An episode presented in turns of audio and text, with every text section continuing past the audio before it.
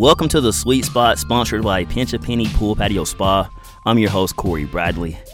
Today I'm joined by my guy, new member of the Atlanta Braves organization, second round pick, number 76 overall, Blake Burkhalter. Blake, man, how you doing, dude? Doing great. How you doing, Corey? I'm good, man. So glad I could have you on the show. Uh, you know, this is not your first time being on the show. We've we've done this before, man. It's been a few years, so I'm glad to have you back as a guest on the Sweet Spot. And you know, I went back and listened to our our first interview that we did together, and you could tell we were both kind of new to the game. You know, as far as yeah. conversations and being recorded and talking and stuff. Yep. Man, I sound like a little rookie, man. Like, dude, I was like, man, I don't even want to go back and hear myself. I know it's bad, dude. I was just kind of like, wow, I've grown. Like, I've really grown in this thing. So, uh, you know, yeah. man, dude. Um, and I'll tell you, like that that interview, you were like, like my fourth interview I did. I think, like, I, as far okay. as I, I just started out recording, but as far as student athletes go, it was Jack Martin, as you know. Uh, yeah Autumn and Adley Mays, and then that same day that you recorded, Collins McClintock was there. So okay. uh so yeah, man, I was just new to the podcast game and at that point I was very new to having student athlete interviews on the show. So uh yeah, man, glad to have you back on the show. But I'll I'll tell you this, you know, I asked you this in the first time uh, about your sweet spot, you know, your sweet spot moment when you're on the mound. What's that moment that just gives you chills. That's the best, you know, the best experience that you have when you're playing a game of baseball. Um, during the first time, you said it was that one, two, three inning, having that one, two, three shutdown inning. Has that changed at all, or is there a new sweet spot feeling that you have? Uh, I mean that one, two, three, the one, two, three punch was uh pretty good, but kind of as I've evolved as a pitcher and and coming to a closing role, uh, at Auburn. I mean, just getting that last out and striking that last guy out in the game, and, and that adrenaline rush you get when you come in the game, and it's all just it's all flowing to you, and then you get that last out, and your team celebrating, and you're shaking hands on the on the field. Mm-hmm. I mean, that's that's kind of turned into my sweet spot. Yeah, yeah, dude. I I can imagine. I mean, you know, I've been a baseball fan my whole life, and you know, especially when you're rooting for a certain team and you know like you said you get that final out and you see the jubilation that comes from the team and especially between uh, the pitcher and catcher you know like just that embrace yeah, yeah. that i've seen with you and larue before so um, yeah I, I, would imagine that's one of the best feelings to have when you shut a team down shut them out clinch the victory and one of the more highly pressurized situations that you would could have in any sport you know i mean being a closer Man, everybody's not yeah. built for that, man. Everybody's not built for the you know for that for that last two three outs or whatever or you know in your case man you've, you've had to get more than two three outs on several occasions. We'll talk about that a little bit yeah. later. But um but yeah man i'm not shocked at all. That's your sweet spot moment. I can imagine as a closer that would be a pretty special experience every single time regardless of who you play. Like it's always nice to go ahead and get that game out the way. We got the w. We can move on to see another day. Yeah, for sure. For sure. Now, you know, people know you're a success, man. I mean, you know, second team All SEC, second team All American by three different organizations. I mean, dude, you you've racked up so many accolades in this one season alone. But man, talk about the difficulties and the challenges that you had as an Auburn pitcher. I mean, in your three years, going from freshman to sophomore, sophomore to junior, like I said, we know what you've done and what you've succeeded at. But talk about some of the challenges that you embraced as an Auburn Tiger. Yeah, so I mean, freshman year, you got COVID, so we played what 18 games, I believe. Uh, got cut short. Didn't really get to show anything that I was uh, that I had.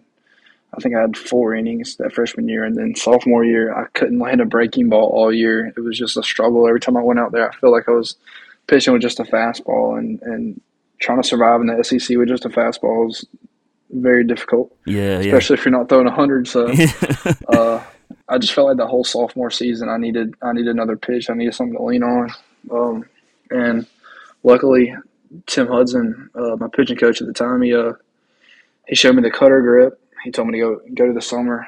Um, I was playing in Virginia, and he said, "Go work on this grip." uh, and try to get a feel for it because it was, I mean, a really helpful pitch for him back when he played. So I went up to Virginia uh, in the Cal Ripken League, and I played in Alexandria, which is right outside of DC. Uh, worked on my cutter, worked on my changeup. I was still throwing the slider a little bit, but I mean, it was it was still inconsistent. Uh, and then I got here in the fall. I got back in the fall, and uh, the cutter was landing. The changeup was still working good, and then I completely scrapped the slider because mm-hmm. the cutter was so effective. Yeah. Uh, and I mean, just that just trying to find another pitch off the fastball was was was pretty difficult throughout the first two years of college. Um, but then finally finally getting it this year and everything clicks and and falls into place and good things happen. Now, man, talk about facing some of those insanely talented lineups in the SEC. Uh, speak on the challenges of you know not really having to worry about just two or three guys, but pretty much the entire lineup when you are facing some of those juggernauts? Yeah, uh, I had a little struggle there uh, with a couple teams. I mean, Ole Miss, they got pretty much one through nine, depending on the day. They could all be hot, and the day I played, the day I pitched against them, they were all hot. Um, Tennessee, I mean, one mm-hmm. through nine, they could mm-hmm. all swing it. Uh, and LSU, those are probably the three toughest teams. Uh, pitching wise that you had to face because I mean there's no batter you can just get a take a breath on. It's just one after the other, and you, yeah. it's a dogfight every time. So uh, those three teams come to the top of my mind when I when I think about a SEC lineup. But uh, yeah, I mean definitely, like I said, like something off that fastball, and luckily I had that this year and, and had some success there. But it, it was tough. It was uh, it's pretty tough to stay consistent in the SEC and, and know what you're getting out of each pitcher every time they come out there, especially when they're facing lineups like that. Mm-hmm. So you know, you talked about playing for the Alexandria Aces and working on your cutter, scrapping the slider in the Cal Ripken League. You mentioned in a conversation to me before how important that experience was for you, like how that opportunity was a catalyst going into your junior year, man. Speak on what you learned, what you grew, besides uh, obviously developing the cutter, but just how that experience in the Cal Ripken League was beneficial for you this past season. Yeah, so the confident, I mean, I mean, the competition wasn't that great up there, so it was more like a confidence booster, and it's definitely something I, that I needed. Uh, and you kind of get into that mentality where like none of these hitters are better than you. You go out there and get them out every time. Uh, so that confidence uh, and that that mentality definitely helped as a closer this year. Um, getting getting that mindset as you come into the game, just just working on it over the summer and then into the fall, it definitely helped. Especially, I mean, like they told me before the season started, like, hey, you're gonna need a chance to be a closer, and I mean, that's pretty much all I did up there in the uh, in that league in Virginia. So uh, just practicing it and building that confidence was were the main keys that I took away from um, from playing in Virginia. So, man, what was your initial reaction once they told you, like, hey, Blake, this upcoming season, you got a shot to be the guy to shut down the ninth for the Auburn Tigers? I mean, uh, talk about when you first received that confirmation of being informed you had a chance to do it, and then talk about what it was like once you received the news that you were the guy. Yeah, so I mean, kind of coming in before the fall started, I knew I had a chance, and then once the fall like got going and I was being pretty consistent, I was having a pretty good fall. I kind of it was like they were pitching me as a closer the whole mm-hmm. time, and I mm-hmm. kind of knew it was coming that way. And then the team kind of votes on different different things, I guess, uh, and then they pick uh, I don't remember what all we what all we voted on, but um, I mean, I had I had a really good fall in stats wise as well, so they kind of they kind of helped uh, with that decision to be the closer. But I mean, we needed some some person in that role uh, because last year we couldn't close out any games, mm-hmm. and somebody had to step up. So uh, I was just I was just glad to be able to fill that role with the team. So you're listening to my guy Blake Burkhalter, new member of the Atlanta Braves organization, second round pick, 76 overall, here on the Sweet Spot, sponsored by Pinch a Penny Pool Patio Spa. Blake, man, um, talk about the experience of being on the mound, recording the final six outs against UCLA, then to close the regional in Auburn, and then record the final eight outs in Corvallis, man, to to shut down the Beavers of Oregon State, man. Talk about being on the mound and and being the guy to shut those teams out to advance to the next stage. I mean, speak on that experience. Yeah, so uh, UCLA that game got split in half. So the, the there was rain that mm-hmm. night, uh, and we had like a nine. I can't remember how many runs we were up. It was like nine to two or something. Yeah, yeah, you're right. Crazy. So nine to two. Going in the next day, it was kind of more like, all right, let's just not blow this lead. Yeah. Uh, so that adrenaline and all that. I mean, it was it was there, but I don't know. The mentality was a little different. It wasn't kind of like a close game and you got to go in there and just have everything like set when you came in. It was more like, man, I just got to throw the ball over the plate. I'm pitching with a lead. Uh, let's let's get out of here and and uh, like win this regional for Auburn because, I mean, 2010 was the last time there was a regional there, but I don't even know when the last time they. I don't know if they've ever. I guess they've won a regional there. I don't know. Uh, but I mean, that was awesome. Yeah. Uh, throwing that last out and running. We took a lap around the field, a victory lap, and all the fans were going crazy, and we were just fired up. It that was an amazing experience. Uh, and then Corvallis, hmm. I got I got the chance to close Friday, or it was a Saturday, Sunday, Monday series. Mm-hmm. I got the mm-hmm. chance to close Saturday and Monday. Yep. Uh, I mean, that was an awesome place. That atmosphere up there is pretty much like a SEC atmosphere. uh, I'd guess there were probably 3,500, 4,000 fans, but it felt like they were right on top of you. And all the guys said the same thing. Like those fans, I mean, they yelled the majority of the game, but they were definitely that that third game when it came down to the wire, uh, and it was four to three. That was uh that was probably one of the most memorable experiences of my life. Uh, I got to come in in the seventh inning and and shut it down, and I mean, after throwing that last strike and and Nate comes out there and tackles me on the mound, and you get in the dog pile. It's it's an unbelievable experience. So, as you mentioned, you came in in the seventh inning. I mean, did you know ahead of time that it was a chance you may come in that early? I mean, at what point did you know, like Blake, we need you on the mound now?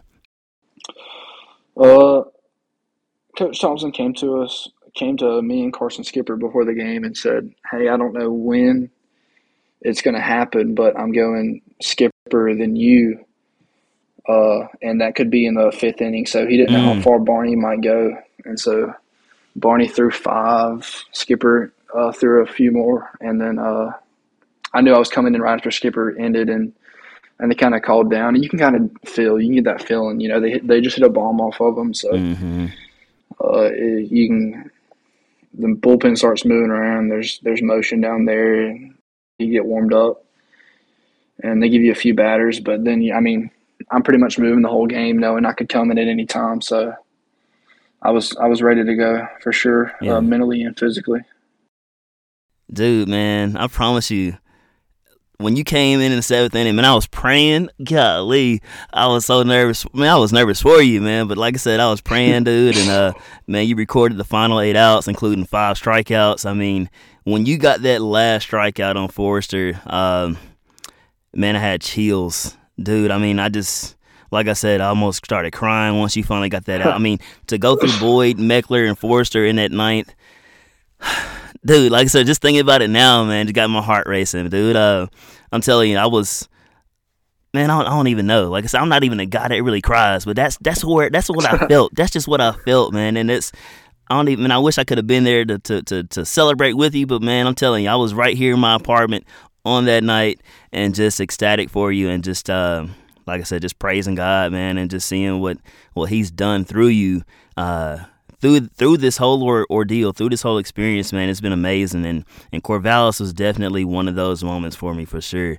And you know, going into the College World Series, which that that elimination game to win the Super Regional in Corvallis to advance to Omaha, you got the final seven outs against Stanford. I mean, talk about being in Omaha. What was that like? I mean, there's every kid thinks about playing in college in the College World Series, playing in Omaha. What was that experience? I mean, just not just playing in Omaha, but just being there. Yeah, I mean it's awesome being around those guys, and with all that talent, and you get to just hang out with them pretty much. Uh, I mean, they had the the parade and all, and you had dinner with them, and then just the atmosphere of the town. It's just such a such a good baseball atmosphere. There's people come from all over just to stay for a week and watch those games being played, and they may not even be pulling for they may not be pulling for any certain team on the field. They just came to watch.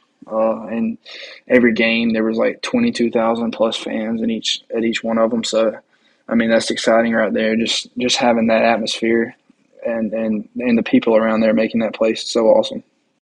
Man, you know, social media today, nothing goes unnoticed, right? Like all the predictions before the season was Auburn's going to be last. They're going to be next to last in the SEC West. I mean, like, was that something that the team talked about, or was it just more about just show up and playing ball? Like, what was the mentality going into the season and throughout the season when, you know, I mean, I, you guys knew that. I'm sure y'all knew ahead of time, like, that's what people were saying and that's what people were thinking. But, man, what was the team's mentality for the season? Yeah, Coach Thompson actually told us like before the season. Obviously, he was like, "Yeah, man, they got y'all predicted last." Like, so I mean, we played with the chip on our shoulder pretty much all season. We had something to prove because we knew we weren't as bad as they thought we were. We didn't. We weren't as bad as we, they thought we were last year either. We just seventh, eighth, and ninth innings. We couldn't. We couldn't figure it out last year, and mm-hmm. we know we had a good team, and all we had to do was find that missing piece and and some more back end guys and uh, put them into place. And luckily, we were able to do that this year and and prove a lot of people wrong. Uh, I mean, the SEC West this year had four teams in Omaha, so that just goes to show you how how impressive that side of the conference was. I mean, yeah. the SEC as a whole, but uh, specifically the West. So, I mean, uh, I was I was fine playing because uh, you don't have anything to lose when everybody thinks you're going to come in last. I mean, yeah, all the more reason to play harder. Now, you know, just from sensing, uh, you know, seeing you guys and watching y'all play, there, there, there seemed to be a sense of brotherhood on the team. I mean, am I right? Am I right? And if so, like, what were some of the kind of just activities or ways that you guys were able to keep that close knit, close tight group throughout the season? Yeah, with that, there was a uh, the culture was better this year on the team, and I mean, you always have those guys, or it seems like there's always some guys on the team that kind of bust that culture up a little mm-hmm, bit, mm-hmm. kind of go their own way, or they think they can tell everybody what to do. And we didn't really have that this year. That's what made us uh, kind of a special group. But I mean, starting in the fall this year, just the the morning workouts and get, kind of going through that struggle with each other and building that com- camaraderie as a team. It's uh that was definitely the starting point uh, to the season we had. Definitely in the fall, those early mornings uh, grinding together and just enjoying each other's company and just kind of working for something. We knew, like, since the fall started, like, that was our goal going to Omaha. And we knew we had a lot of talent coming in from transfers. Uh, so, so we knew it was going to be a possibility. Um, and, and the culture definitely, definitely helped our odds on that. Dude, that's so important to, like you said, have a culture where you enjoy being there. You enjoy being a part of it, you know. Uh, and it could be your favorite thing that you love to do, but if it's surrounded by people that that just make it miserable, you know, that's just one of those uh, more frustrating feelings and just uncomfortable feelings. I mean, you know, I've been on sports teams where you have a guy or two, or that you, like you said, just just I don't know, like I said, they're selfish and doesn't they don't they're not team oriented. They don't think team first. They don't yep. do anything uh, if it does if it doesn't involve them. You know, I mean, I've been in work environments where it's the same thing, and so you hate going to work because of this girl or this guy or whatever. So it's yeah. important, man, yeah. to have the right people in any culture, any environment. I don't care what it is. Having the right people, culture says a lot, man. I mean, you can have one, you can have talent, you can have the best talent, but if the culture isn't there as well that meets the talent, then you know it's it's all for loss. So I totally get that yeah, for sure, man. For sure. Now, as we close this first segment, you know, I think about closing time, and I know your family had your shirts made with the backwards K instead of the C for closing. Man, when you reflect on your time as an Auburn Tiger, what memories come to mind? Uh, I mean, I mean, freshman year, getting there and kind of not thinking you're like worthy of being there, uh, and then you kind of start fitting in. But then COVID kind of busted it up, and that was also uh, that was a a growing point in my career. I was able to gain a lot of weight, uh, and come into the sophomore year, uh, inconsistency sophomore year. But I mean, we had a good team. I had a lot of guys in there that I loved playing with, uh, and a lot of good players. And then obviously this year and, and proving so many people wrong and making it to Omaha and making it a year not only like we'll never forget, but I mean the Auburn Auburn University as a whole and the fans that pour so much into this season every year. I mean, they meant a lot to us as well. Pinch a Penny Pool, Patio, and Spa is the introduction sponsor for the Sweet Spot with Corey Bradley. More than just a full service pool and supply company, they offer backyard entertainment options like Big Green Eggs, clear light infrared saunas, and patio furniture. Locally owned and operated by Jason and Amy Sharp.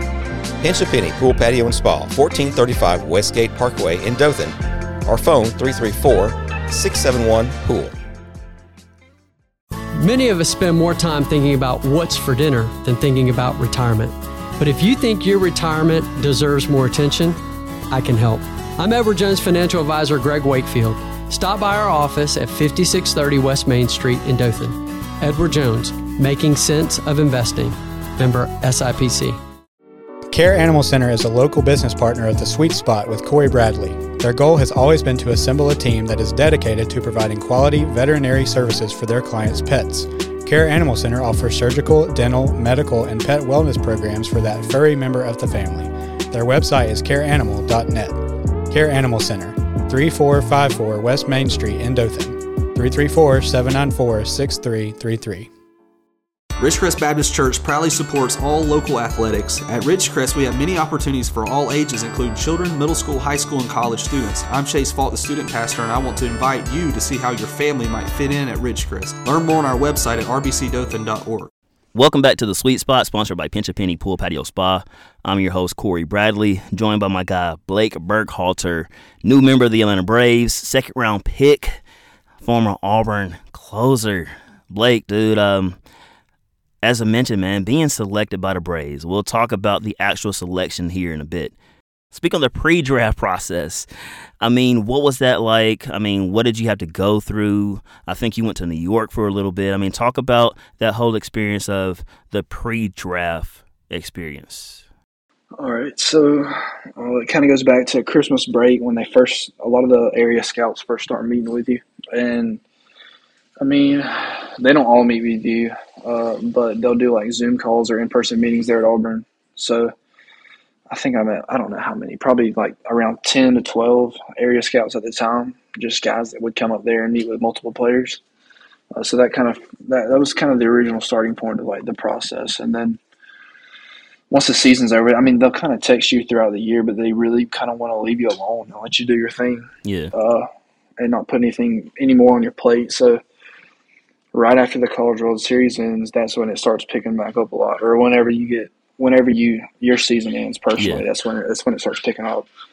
Uh, so right after the College World Series, I started getting a lot of calls and texts, and um, they were also in contact with my advisor, uh, and kind of just setting up meetings. I do Zoom, a bunch of Zoom calls or just over the phone type deals, and it's pretty much just meeting with them. It's kind of like an interview, but they just ask you a bunch of like personal questions and and different things about your mentality or, or what you think about the game or ways you think about the game, and they may ask you for your pitch grips and stuff like that. And it's just a way for them to for them to get to know you, so they can speak to the head guys on your behalf. It's more just like they're the intercessor. Yeah.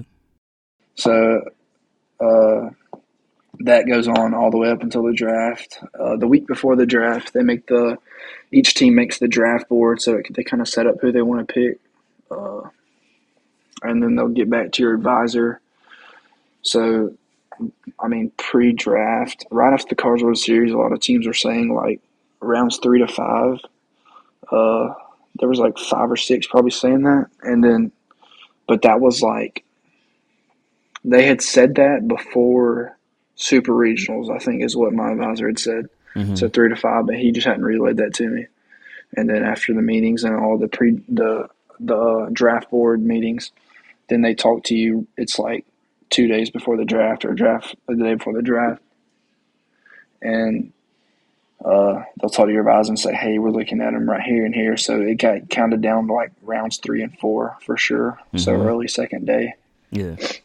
Uh, so we weren't expecting anything on the first day, and I was over at Gant's, my cousin, his house, and uh, I had a lot of family around. We were just watching the draft that, that first night, and uh, not expecting anything. We were just just chilling and, and eating dinner together and just hanging out because we were planning on having a, a draft party on Monday with the second day, and uh, it was toward the end of the draft. So my family had started going home, and like they were like on pick sixty five or something, Yeah. and that's when my advisor called and said the Braves just contacted and. Uh, I mean, growing up, the Braves are my team. They're everybody in my family's team. That's uh, I mean, Dale Murphy. I grew up watching Tim Hudson. Dale Murphy's one of my like my mom's favorite, Gant's Yeah. favorite. It's Yeah. just a family favorite. And then uh, I grew up watching Tim Hudson, and then for him to come be my pitching coach at Auburn was just unbelievable. uh, but yeah, so uh, I mean, they called and. I was like, man, I can't really, I can't really pass up this opportunity. Uh, so they said, "Hey, we're going to take you with our next pick right here." Uh, and we're like, I couldn't even sit still. I was I was up pacing around. Everybody was going crazy. We were calling, getting people on the phone, trying to get them back over to Gant's. yeah. Whole family that had left, and uh, I told my friends to come over real quick. So I had about eight or I had like seven or eight buddies come over, and uh, whenever we got that, whenever they announced my name on the TV, it was. Uh, I mean, words can't really describe that feeling you get. Uh, I was shaking all the way up to that point, and then just that sigh of relief uh, when it finally happened. It's it's it's crazy. It's a crazy experience, but uh, I'm down here in Florida now, and just just trying to get my arm back in shape and get my body into shape, and uh, just do whatever they have planned next for me. Now you mentioned, uh, if I recall correctly, that you know they round sixty five they called and let you know that hey we're interested in taking you at number seventy six, but you weren't quite sure. Were you? Were you still kind of like okay they're interested, but they haven't really confirmed that they're going to take me at this selection? Uh, yeah. So they called originally, and um, they were like, "Hey, like, will you do this number?" They were talking to my advisor. He was talking to me, and I was like, "No, I don't want to do that number. I, I want more." Uh, and so he's like, "Are you sure you want to like hang up on them because they they're probably not gonna call you back?" I was like, I kind of looked around, and like Gant was there with me and my mom and some other family, and I was like, I mean, yeah, I think I think I can get some more money, Yeah. uh, maybe early tomorrow. And so we're like, yeah, just tell them, tell them no. Uh, and then they called back and, and raised the offer a little bit, and it was it was close enough to what I wanted, and being the Braves that I was, I couldn't I couldn't turn that opportunity down. uh, but yeah, I I mean, I told her no originally, so I guess God had a plan for me to come here and, Yeah. and play for this organization. Yep. Dude, man, that's that's amazing. Like, you know, sometimes like you say, you just, I'm not at peace about this number. I'm not at peace about what they're offering, what they're saying. And like you said, man, that's that's the beauty of, of like you said, trusting God and knowing He has a plan for you. Hey, I want you to be here, but hey, even you, you trusted that feeling, and look, I got you, I got you a little bit more. You know what I'm saying? So, uh, dude, that's Yeah. amazing. That's a that's a blessing. I mean, that's just a life lesson too, man. That's something I, you know, that I pray on and work on every day is, you know, making the right decision. Okay, that's I'm not sold on this completely. Let's not do that. You know, I'm not I'm not uh, like I said confident right now on what's being said or what's being done. Let's wait it out and see. You know, let it play out. So uh, I commend you for that for sure, man. Because you know, I'm sure a lot of people in that situation is like, yeah, let's go. Like I don't care, whatever. Let's. You know, but you have to make when it's your career, when it's your your livelihood, you need to do what's best for you. You know, so you know your value, you know your worth, and you want to stay true to that at all times. So I definitely commend you for Yeah. For staying true to you, man. Definitely. Um, you know, obviously being selected by the Braves is huge. Huge Braves fan. Did you know? Did you have an idea that Atlanta was that interested in you? I mean, if it wasn't Atlanta, which other teams were you kind of leaning towards that you felt may uh, take you in the MLB draft? I, I had no idea Atlanta was close to the ballpark. I was I actually talked to their area scout very late, and then I had an interview with somebody else uh, in the organization late, like I mean a week, week and a half before the draft. So I didn't think they were anywhere close. But I know uh, Tim Hudson definitely had a big say in in, in me being able to come here. Uh, he definitely put in a good word for me, but. I mean, honestly, I was thinking I was going to go to the Reds or the Guardians or the Red Sox. Those mm. were probably the top three. Uh, those were probably the top three, and because uh, I'd already talked to the Red Sox scout and kind of gotten a number for uh, in their their third round pick. I'd already yeah. gotten a number from them uh, that day, and I mean, we called the the Red Scout because they had a pick. They were like three picks before the Braves, right there at the end of the first day. Mm-hmm. And we called the guy and was like, "Hey, the Braves are about to uh, grab me if if y'all want an option," but uh, they didn't. So that's that's how it ended up. Man, so you know, being a fan fan of the Braves. Uh, I mean, who was your who was your favorite player? Like, I know you spoke on Dale Murphy, but who was your favorite player that or favorite pitcher? We can change the positions. Dale Murphy can be your favorite player as far as position goes, but your favorite pitcher or just man, who were a couple of guys that you uh, just you know were in awe of and watching as a kid growing up? Uh, Tim Hudson, honestly. uh, I remember coming home at night, uh, and I'd go to like my parents' room and, and turn on the Braves and watch them, and I always loved watching Huddy pitch. He was always uh, pretty dominant, and just I enjoyed watching him. I don't know why, but he was kind of my my guy that I liked to watch uh, when I was younger. So that's just kind of crazy how it all happened. how he ended up coaching me. Uh, I mean, he'll never really know like that I was. I mean, I've told him I was a big fan, but I mean, everybody tells him they're a big fan. You know, yeah. they never really know. Like you kind of idolize them, but uh, yeah, definitely, definitely Tim Hudson growing up, and then I mean, I don't even know. Said Huddy was that I like, guy. I like to watch. I, I like to watch Chipper Jones too. Yeah, yeah, yeah. Chipper's. I love watching him. Yeah, that's a very popular uh, fan favorite for sure, man. Everybody loves Chipper, man. So I'm not surprised on that answer at all, man. I remember, um, you know, when I first started playing ball, you know, obviously Jordan was big, but it was also because of David Justice who played with the Braves at the time, man. He was left-handed like I was, and you know yeah. Justice was that guy, man. Uh, so yeah, yeah, yeah, I For understand. Sure. And the Braves being here in the state of Alabama, they make a huge impact on you know obviously playing the game and then who you root for, who are some of your guys.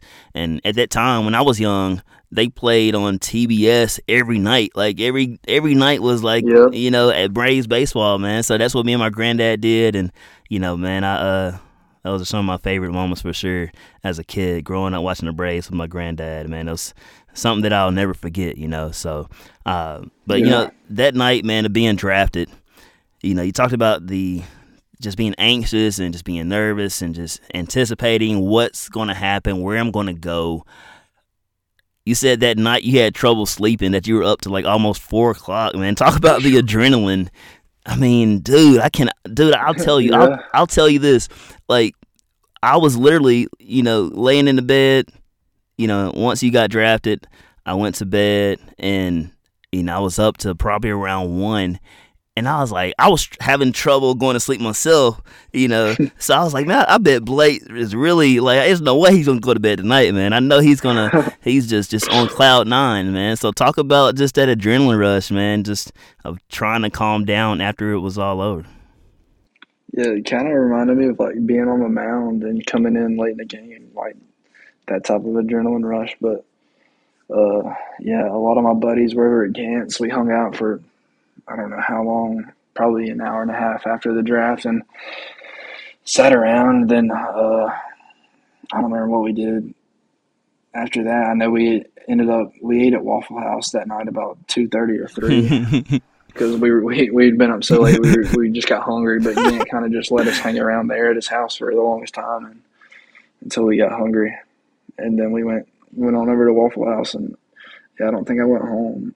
I didn't get in. I didn't get in bed till around four. I don't know what time I went to sleep. Probably well after that, but I mean, I was trying to respond to people. I had to call. I called Coach Thompson. Uh, so like I was, I was trying to get in contact with a bunch of people, and uh, that a lot of people were reaching out. So many people. Yeah, man. I was like, I'm not gonna call him tonight. I'm not gonna text. I know his phone is blowing up like crazy, and you know I was appreciative that you invited me to your draft party, which was the next night. Um, so man, I was like, I'll I'll tell him and love on him tomorrow, man, when I see him. But I was like, I'm not gonna bother him tonight. I know he's getting all all kind of you know messages on Instagram and text messages and phone calls. So I was, I'll wait another day. I already know he he knows, man. He, like so, you knew you knew that I was thinking about yeah. you, and I was proud of you, man. So I was definitely glad, like I said, to be there and, and able to attend your draft party with you and your friends and your family. So that was that was important to me. I know it's important to you, but man, that was really important to me to to to be there. Uh, you know, it was definitely a blessing. So you know, you you left July twenty fourth for the Braves training facility down in Florida you know, you kind of talked about Gregg Olson, how he was an Auburn reliever and, you know, he wanted to make the move as a starter at the next level. I mean, is this something that you already knew or did somebody inform you about Gregg Olson also had that similar transition? And because uh, I know the Braves would like you to start as a starter. So, I mean, is that something that you already knew about, or did somebody have to inform you about Gregg Olson going through a similar transition? I already knew about Gregg because Oli comes around. He hangs around uh, the ballpark, especially my freshman year. He was he'd hang around in Auburn because I mean he pitched there at Auburn. Uh, he was he was awesome, mm-hmm. and he would he would come and help and give pointers and just kind of hang out and uh, so he would tell us different stories about that and he he told us about that at one point. I don't remember when it was, but that kind of I just remember that story of him telling me that and uh, yeah, I guess they're still wanting to do that for with me. Um, I don't know what that's going to look like. Yeah. Uh, but I mean, I'm willing to try anything. Yeah. They're the ones paying me, so I'll do whatever they want me to do. I guess. So I know you haven't been down there long. Um, just a little bit over a week, but man, talk about. I mean, have you learned? What have you learned so far during this transition of going from reliever to starter? What are some of the things I worked on or talked about? They haven't really split us up mm-hmm. into like different different things like that. It's kind of just been like everybody getting your arm into shape. A couple of guys throwing bullpens. Yeah. Uh, getting ready to roll. Some of the older guys, they're trying to go ahead and get them, uh, get their arms in into shape and kind of get them sent off to a low A or high A, uh, something of that nature. Um, but they haven't really they haven't really gotten in anything like that. It's mostly been just like get up in the morning, you got to throw, do some conditioning, do some defensive work, and then you're done for the day. So, I mean, we're done by 12 o'clock every day, and we have the whole afternoon to sit around and do nothing. It gets pretty boring here, actually. there's, not, there's not a whole lot to do around here. So, we end up taking a bunch of naps and yeah. They have a pool table and ping pong and cornhole. We end up doing that a lot. yeah, it's, it's it's tough finding stuff to do for eight hours a day. But I guess it's I guess that makes it easy too. It's yeah. easy for now. Yeah. Now, uh, man, you know, it's one thing to go from being it's one thing to be a student athlete. You know, it's one thing to be a student athlete. I don't care what the sport is. I don't care what college you were at. I mean, that's a challenge. But man, talk about going from being a student athlete to only being a to, to be only being an athlete, dude. I mean, you don't have to worry about studying and, and tests and and all that kind of stuff. I mean, but obviously there's still you're a student of the game. So man, talk yep. about just your love of the game and what what you're looking to grow as a student of the game with only being an athlete. Like I said, no more library late night study guys, none of that. But you get a chance to just play baseball. Yeah, that's the best part. I mean, I, I really hate school, honestly. Yeah, yeah. Uh, I, I, I really just don't enjoy it. Uh, I'm glad I don't have to worry about that anymore. uh, that's a blessing. But just getting to focus on baseball, that's kind of what we look forward to in the postseason every year in college. Like we're just like, hey, let's get there, and like we don't have to worry about school. We can just do this. Uh, and then you end up usually playing better. That's probably what helped me a lot in the postseason was just not having to worry about taking a test every weekend or something like that. But uh, yeah, I mean, the mentality definitely shifts when you get into professional baseball, and it is a job, and you do have to work on stuff like that, the mental side, not just like working out and throwing and stuff, but there is there's also that aspect of the game too that you can work on uh, and get better at. You can't just sit around all the time. It's easy to get complacent, you know, not trying to get any better, but uh, definitely it is a job now. So you got to work for a living, and this is just another another another way to work for it. So Blake, man, before I let you go, dude, you know, you know this is the beginning. I know this is the beginning. This is a brand new chapter man, take a second and just share some advice to others. Um, obviously, you know, playing in the SEC, uh, being a closer for Auburn, you know, helping them lead, help lead them to the College World Series and just everything you accomplished along the way. Uh, now being a member of the Braves organization, I mean, you know, this is this is a big deal, and and and you realize it's a big deal as well. I mean, everybody around you understand how important this is, but man, I think that there's people who can learn from just, you know, you sharing a few words as far as advice on achieving your goals. You know, achieving your goals, it doesn't matter how young you are, how old you are. Somebody's always driven towards something. So, man, if you don't mind, just share a few words, dude, on advice and, and kind of, you know, pull from your experiences that could possibly help another person. Yeah, I guess kind of the main thing I would say is is never think you're not good enough. I mean, I grew up and I was always the smallest guy on every team I ever played on. Hmm. From as far back as I can remember, I couldn't even, my mom wouldn't even let me play football growing up just because I was so small. Uh, and somewhere in high school, maybe ninth or 10th grade, I think it was ninth grade, it, that kind of, that switch flipped in my head. And I knew I really wanted to play college ball. Tried really hard in the weight room, uh, stayed after practice and did a bunch of stuff. And I know that that's like everybody says that, but I mean, yeah, that does actually help. Uh, and a lot of guys, it it clicks for different people at different times. And I was just lucky for me; it clicked early enough in uh, in my high school career that I could do something about it. Because sometimes it clicks too late, and you're mm-hmm. like, man, I wish I wouldn't have wasted all that time back in the gym or back in high school. I could have actually been a decent ball player. Yeah.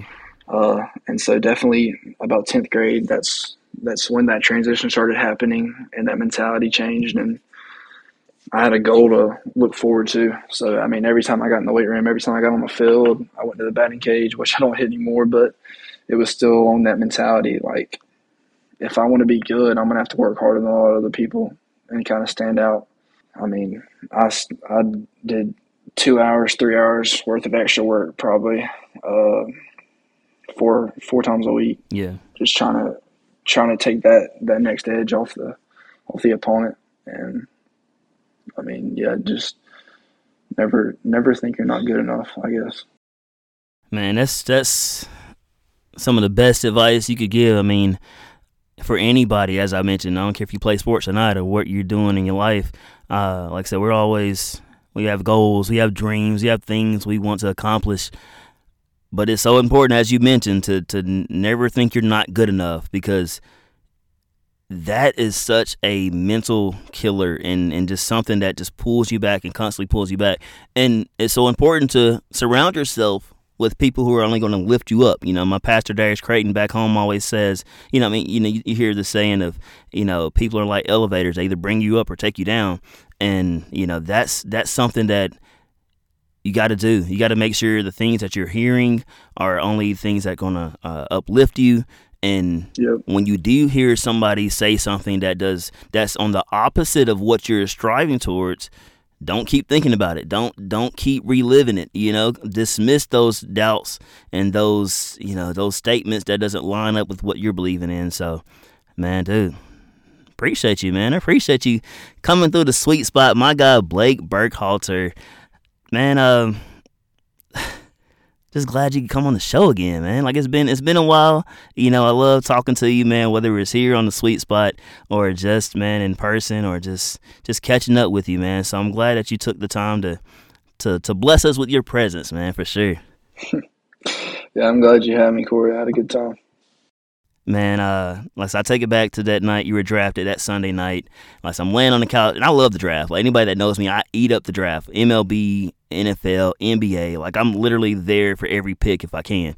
And so, man, I'm just chilling on the couch. And so when the Braves, like they had what, like four picks on day one, if I'm not mistaken, man. So you know when they got later in in in the night, and of course at number 76, I was like, man, it'd be how awesome would it be for Blake to go to the Braves? You know, like no love. So uh, mm-hmm. Fred McGriff comes to the podium and and yeah. announces your name dude, I just couldn't help but smile and smile and smile and be like, I know that guy. Like for real. Like I know this guy. It's not like, man, I've met him or I know of him or you know, he's yeah. from this city and you know, I've seen him around, I've heard his name. Like, no, I know this guy. Like this dude is a good dude. Like he is a real good person. Um, just just like I can't say enough of good things about you as a person. Like forget the pitching and the, the, you know being second in the country and say like we're not talking about that. We're just talking about who you are as a person man. So you know I always tell you always tell your mom always tell Gant just people that I know when I talk about you. So uh Blake dude super proud of you. As you already know man I'm just gonna leave you with these words. Keep doing you and keep being you man. Keep being you seriously. Um because I, I like I said, that I could I could go on and on about just how good of a person that you are, and that you've always been. I always tell people this: like you've always been you. You've always been the same Blake from day one that I've met you, regardless of what you've accomplished, or regardless of you know the excitement and the accolades and everything that comes along with it. Like you are still Blake Burkhalter, like the same guy. Nothing's changed, man. You're the same old you. So, uh, dude, uh, proud of you, man, and you know I love you, dude. Love you too, man. I, I appreciate all that that, that means a lot.